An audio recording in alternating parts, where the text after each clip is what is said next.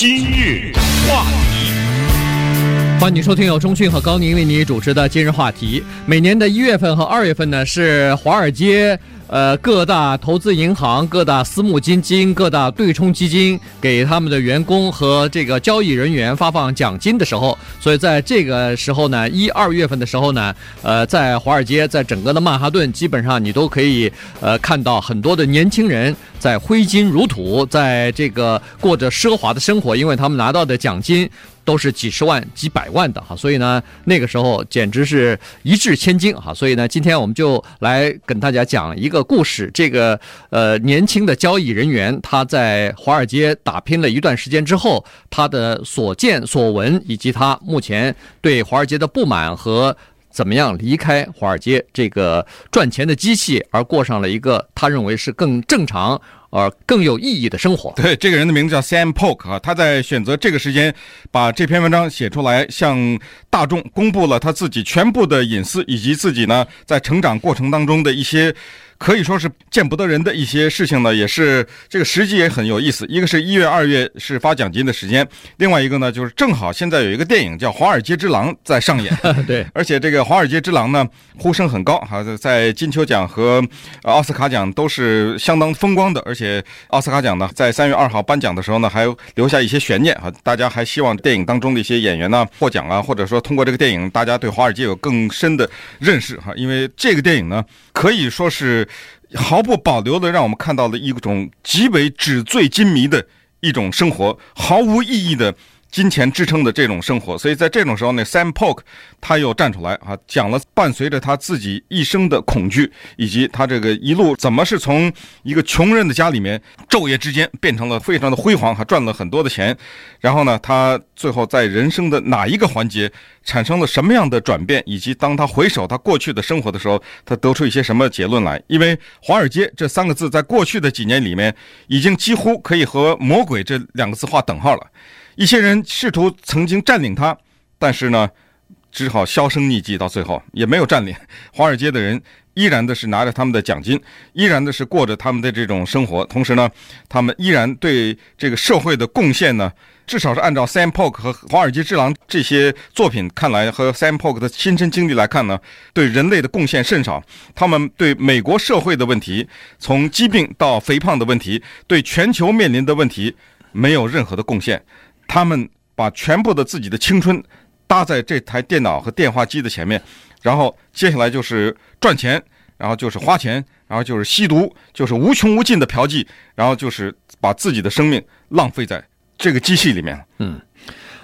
他在这个文章当中呢，他就回顾了一下，他说他也不知道什么时候开始对钱有了一种痴迷啊，有了一种追求。大概他想起来可能是小的时候，因为他家里边并不是特别的富裕哈，算是一个中产阶级。妈妈呢是一个做护士的，父亲呢是一个一般的这个销售人员，他就是卖那个橱柜的，哎，卖橱柜的。那么他爸爸呢，经常在年轻的时候跟孩子灌输这样一个东西，说：“哎呀，孩子啊，我们现在穷，你想象一下，如果你老爹我每年能赚100万的话，你看你想想看咱们是什么生活啊？就这个，而且他爸爸一直在想象的他是卖的这种大宗的产品啊，包括什么电视剧本之类的东西，但是他实际上生活当中是卖那个橱柜的，所以呢。而且还不是一个很成功的卖橱柜的人啊，经常卖不了多少，佣金也很少，有的时候要靠他妈妈一个人的薪水来过活。那么当时他父亲就说过一句话，他说我们家所有的问题用钱基本上都可以解决那时候他说他上大学，直到上了大学以后，他也认为大概是这个情况，有钱了以后那什么事情都可以解决，没有解决不了的事情啊。在22岁的时候，他说和其他的大部分的年轻人一样，他是充满着对钱的渴望呢，然后总有一天我要进入到华尔街，要赚更多的钱。因为那个时候他看过他这个看书哈，看这个 Liar's Poker， 看那个 Michael Lewis 的这本书，然后看到人家什么工作2年就可以拿到20几万的奖金啊，他说这简直是一个天文数字，他说不行，我也要进华尔街。果然他大学里头也蛮努力的，结果后来还实习的时候真让他进到了这个瑞士银行里边去。这个应该是一个比较优秀的青年哈，家里其实经济情况并不是很好，但是呢他上到了哥伦比亚大学，这是常春藤的学校。然后呢，在大学期间他就受了刚才这本书的影响，叫做《撒谎者的扑克游戏》啊，或者叫《骗子扑克游戏》 Liar's Poker。 注意，这个书呢是 Michael Lewis 在80年代写的，所以1980年的时候 Michael Lewis 进到华尔街，在进到华尔街的第二年他赚到了22.5万的奖金，这还不是他的薪水。1980年的22.5万等于现在多少钱？您自己算一算吧。对，所以确实是很诱人。当然，这个书并不是吸引年轻人说怎么赚钱是多么光荣，而是在这里面呢，它披露了一些华尔街的情况。所以在1989年这个书问世的时候，成了对华尔街了解的一本经典的作品，同时也是一个必读书啊。所以这个书呢，对 Sam Polk 这个年轻人影响也很大。但是呢，这个人也可能跟他的家庭背景有点关系哈，因为从小一直比较穷，所以他进到这个大学以后啊，刚进大学的这段时间他比较放荡，他喝酒喝到什么程度？他说是每天喝酒，咱说有些酒鬼是偶尔喝醉，对不对？他是每天喝酒，每天吸毒，他这个毒不是吸个大麻就完了，他是可卡因呐、啊。cocaine 毒性是很大的哈，吸这东西，然后呢服用摇头丸呐、啊、什么的，这一说也就是个不到10年以前的事情，因为他离开华尔街才差不多8年嘛，对不对？所以那时候在哥伦比亚大学就是过着这么一种生活。结果呢，后来没钱了，没钱怎么办？偷啊！因为去偷东西被抓过2次，学校勒令他停课若干次。同时呢，到那什么国际网络公司里面去实习的时候，还因为打架被抓起来过，被开除过。嗯，当然了，这些东西他在他的简历当中都不会写，所以呢，他在申请这个瑞士银行的工作的时候呢，他简历当中把这些东西都忽略掉了，没有写，所以呢，居然被他得到了一个实习的这个位置哈。那么，当然在实习的过程当中呢。他认为说他那个时候最在意的就是他当时在哥伦比亚大学的一个女同学，他的女朋友，那个时候很在意，但是没有想到他刚实习还不到3个星期吧，就被女同学给踹了。女同学给他提出一个东西来说，我现在不喜欢你变成这个样子，不喜欢你现在这个人。那么这个对他的伤害很大，后来他就请这个心理医师来进行这个治疗。那心理医师说，你现在啊，实际上要戒除你的酒，戒除你的毒瘾，因为你是靠酒和毒呢来这个掩盖你自己内心当中这个无力的挣扎啊。所以呢，他说如果要是把这些东西戒掉的话呢，你的日子可能会稍微好过一点，那么生活也会变得更加的充实。那他真的是经历了好几个月非常痛苦的戒毒和戒酒的这个时光之后呢，他就进入到华尔街了。那稍等一会儿我们再来看看他进入华尔街之后如何奋斗的。今日话题，欢迎继续收听由钟迅和高宁为你主持的今日话题。这段时间跟大家讲的呢是 Sam Polk 他写的一篇文章啊，他以前是华尔街的包括在好几个投资银行，同时在这个对冲基金里边做过交易人员哈，所以呢他写这篇文章呢主要是来披露他当时在华尔街的这个情况，是这个工作的情况以及生活的情况，最后他为什么离开了华尔街。那刚才说了，在大学期间呢他有很多劣迹哈，这个酗酒啊、吸毒啊，然后偷东西啊、打架啊什么的，最后呢，还被公司开除过啊。所以，但是呢，他在简历当中都没有写这个东西，所以获得了一个实习的机会。当然，他女朋友跟他吹了以后呢，他也是找了心理医师来进行治疗，同时也真的是想要痛改前非啊。所以呢，经过几个月的非常努力的这个戒酒戒毒呢，哎，总算戒掉了。但是呢，即使是戒掉了以后，瑞士银行也没有给他一个全职的工作，所以他又回到哥伦比亚大学，把大学第4年念完了。念完毕业之后呢，他终于用自己锲而不舍的这个精神呢，进入到了美国银行哈 Bank of America 来工作。那个时候是非常努力的。当时他认为说，第一，戒酒戒毒之后呢，他因为一个年轻人嘛，所以基本上一天全部投入在这个工作当中去。对，他进去的这个呢也挺有意思的，可以看到这个人的性格哈。在美国银行里面呢，有一个部门的经理，他呢就想进到这个部门去，所以他作为一个哥伦比亚大学的学生，他给这个部门经理打电话，打到什么程度？他骚扰人家，每天打，一直打了3个礼拜，从来没停过，除了礼拜6、礼拜天以外，天天打电话，打了3个礼拜。这个事情就是这样的哈，就是有些人呢，你骚扰他，他就烦你了，他烦了你以后呢，反而就是你得到这个工作的可能性就越来越低了。可是这种部门的经理呢，他不一样，你骚扰他呢，他看看你到底能撑多久啊？这就像是那个张良给老头穿鞋一样，我看你能给我穿几天，你骚扰我3个礼拜吧，我反而更喜欢你。因为做这种投资人，他需要这种精神的人，他需要这种锲而不舍这种精神，所以呢，他打了3个礼拜电话得到这份工作。等他第一天进入到这个公司里面工作的时候呢，他22岁，当时他镇住了。进到这种投资公司里面，他看到的是大屏幕的电视，那时候大屏幕的电视还没有像现在这么多。首先摆在桌子上电话都把他吓一跳，他从来没有见过有这么多按钮和这么多功能的电话。普通的我们这个电话就是几排按钮，他们那种电话闪闪发光，上面那个各种各样奇怪的圆的方的各种各样的按钮很多，按照他的形容就是一个飞机驾驶员进入到驾驶舱里的这种感觉，那台电话就这么可怕，可以想象那电话多大哈。所以这个一下把他镇住，他当时的感觉就是我进入到了一个电子游戏的世界，在这个电子游戏的世界里面有很多的按钮可以按，端看你怎么玩这个游戏。如果你这个游戏玩得好的话，你就可以驾驶着这个太空梭在太空遨游，同时呢在这个遨游的过程中你变得非常的有钱，而且你身边可以有各种各样的女人。那么说到女人呢，他也念念不忘自己大学的经历。他说酒这个玩意儿真的奇怪，他说你知道我多爱我这女朋友吗？可是每次喝完酒我睁开眼睛醒了以后，旁边躺着都是别人对吧？对，哎，他说酒这玩意儿就是他实际上呢，他说有一个东西我潜意识当中呢一直在可以说是驱使着我做一些事情，但是我可能不愿意承认，就是第一我爱钱，第二我爱女人，我真的想要换不同的女人。所以在这2个原动力的驱使之下，那华尔街简直是再适合不过了。哎，您没钱人家会跟你吗？所以他22岁进入到华尔街，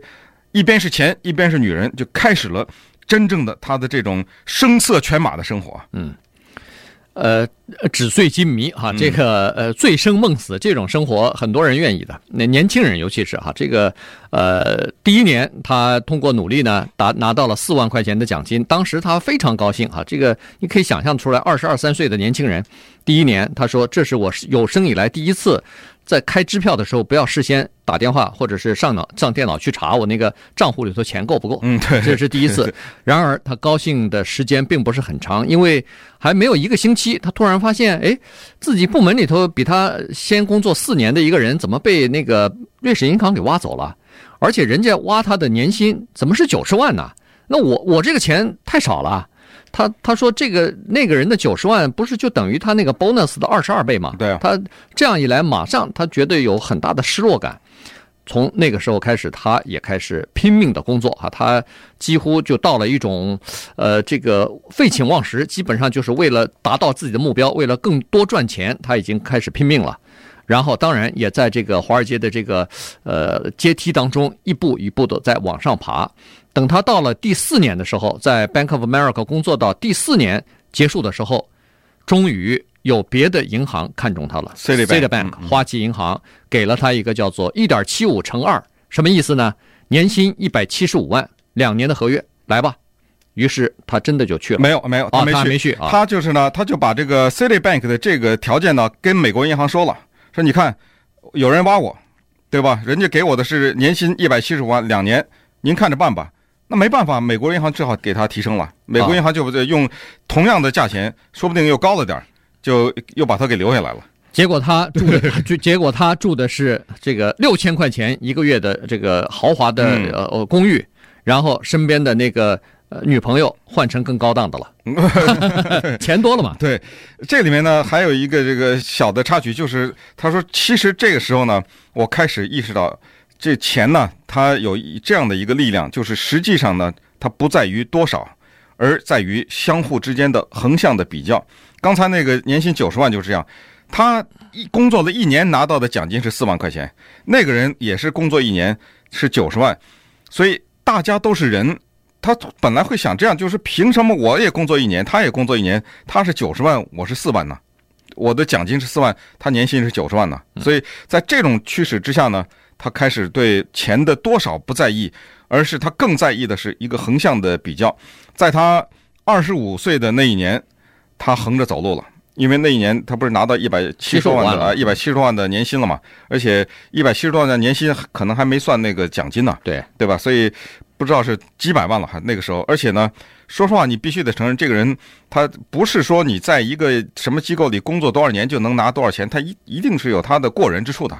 他在投资什么这方面，他一定是有成绩的，不是说你到我这儿每天来上班你就拿这奖金的，对。所以这个人你必须得承认他有这方面的才智的，所以又有钱，人又聪明，这下他不行了，他得横着走路了。他这个横着走路啊，他走到什么程度呢？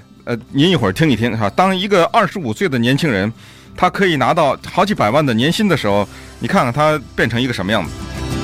今日话题。欢迎继续收听由钟迅和高宁为你主持的今日话题。这段时间跟大家讲的呢是 Sam Polk 他写的一篇文章啊，他是以前在华尔街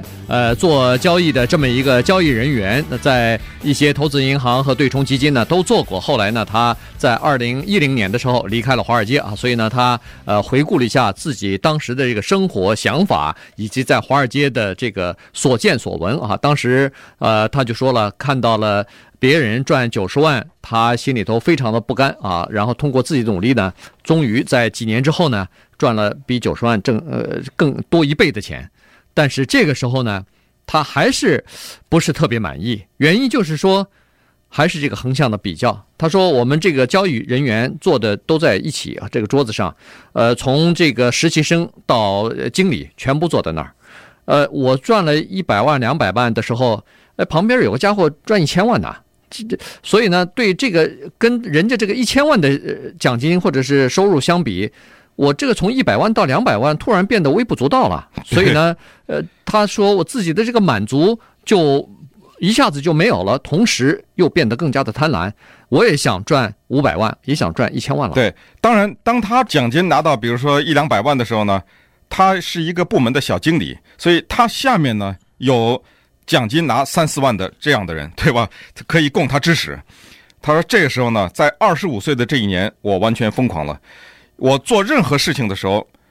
就是要出去做任何事情，我都不自己去了。我拿起电话就打我下面的那些员工的电话，因为他下面不是管了几个这个经济交易人嘛哈，这些人他们的奖金比他少多了，所以他打给电话这些，而这些人呢要讨好他，所以他打起电话就是我今天要晚饭你给我安排一下。他们这些下面的交易员都知道他要去的什么餐厅，都给他在曼哈顿这个地方找最贵的餐厅给他安排。他吃饭的时候，点菜的时候是从来不看那个菜旁边的价钱的，因为对他毫无意义，那个数字太小了，再贵对他来说很小的一个数字。他去看篮球的时候是坐在第2排，他纽约是尼克队嘛，尼克队对湖人队比赛的时候，他坐第2排。反过来我们再想想，下次你再看电视篮球转播的时候，你看那个坐在第1排、第2排，除了大概一只手能数过来的一些电影明星以外，都是一些你不认识的人。那你大概知道就是做什么的了，对，就是这些人，就是华尔街的这些一下奖金就4-5百万的这些人，所以他看篮球都是坐在第1排、第2排的哈。他只要跟那个下面的这个经纪人稍微暗示一下，那马上女人就送过来。大家可能也都知道哈，在华尔街的圈子里呢，有一些金发碧眼、身高的什么这个身材啊，什么非常丰满的这些女性呢，她是专门给这些人服务的。这些人的身价是很高的，他们呢不会是站在大街上站着，然后你开着车过去，都是其实有电话的。他们这些人，只要你下面这些想讨好你这些经纪人，你看今晚你没事，他马上就已经给你安排了，你就去吧。你到时候看一看那个《华尔街之狼》这种电影，你就知道这些人他们是怎么安排的。所以，他就过着帝王一样的生活。但是他没有一天是高兴的，因为他永远是看着坐在他旁边那个人，为什么他的奖金比我高？所以呢，这个就是他当时的一个心境。他说他确实是变得越来越贪婪了，他确实是变得越来这个胃口就越大了哈。他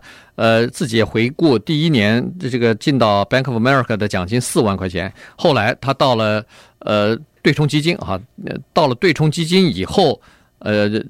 他第2年的这个薪水只拿到奖金只拿到150万，他认为说这简直是笑话，怎么只给我这么点钱啊？因为进到对冲基金之后，他说我身边和我比较的人那就等级又不一样了，那都是亿万富翁了。所以我在这儿又变成穷得像乞丐一样了。所以呢，他又在这个对冲基金里边又开始拼命的去赚钱去啊。结果他说是在对冲基金里头呢，让他认识到一个人的胃口是多么的大，但是永远不可能满足。结果有一次他和一些亿万富翁，这些都是身家超过亿万的人在一起聊天的时候呢，就聊到了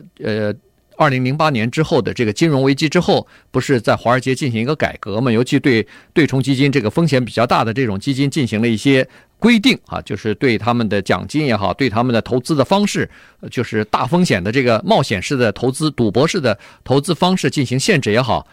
所有的人基本上都不满意，因为这个对他们的收入造成了很大的创伤。对，收入大幅减少。他就问了一个。当时他认为是他的一个想法，就说：“哎，但是这样做可是对整个的金融体系有好处啊。”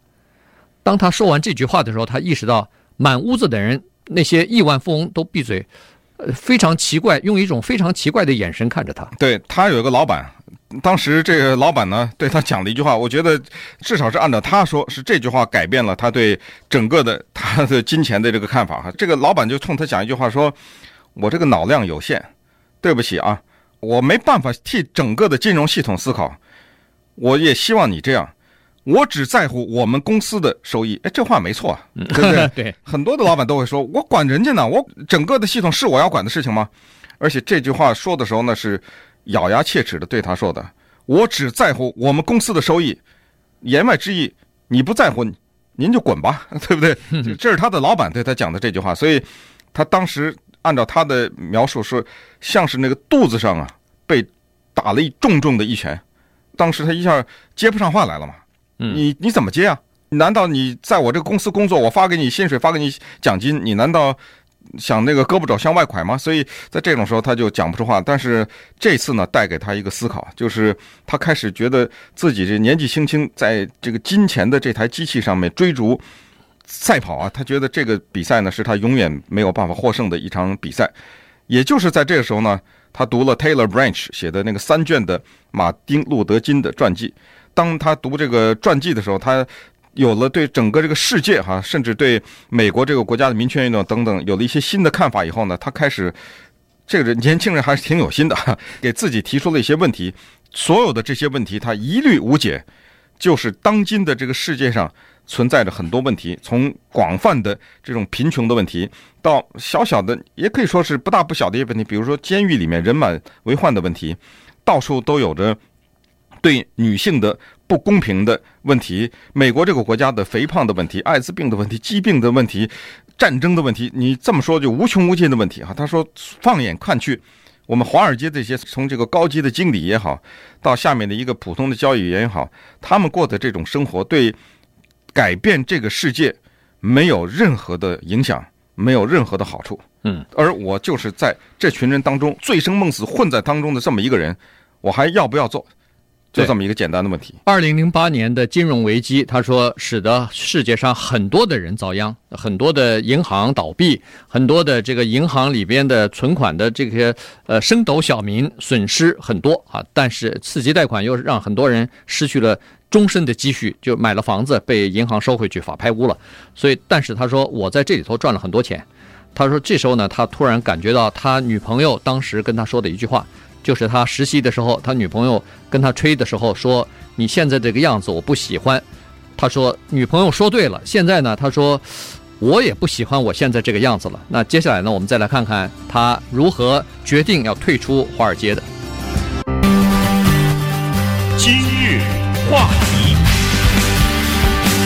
欢迎继续收听由钟迅和高宁丽主持的今日话题。这段时间跟大家讲的呢是 Sam Polk 他所写的一篇文章啊，自己以过来人的这个经历呢来告诉大家他当初在华尔街赚钱的一些经历和看到的一些事情，同时对看到的一些事情和周边一些人的这个对金钱的追逐和贪婪呢，他突然发现说生活在这样一个环境里边实在是太不健康了。好，所以呢，别人都在为自己的生存在苦恼的时候，为自己失去自己的房屋被法拍在这个头痛的时候，这些他说我身边的人，包括我当时自己，还在为自己如何能够把这个自己的税啊少交一点，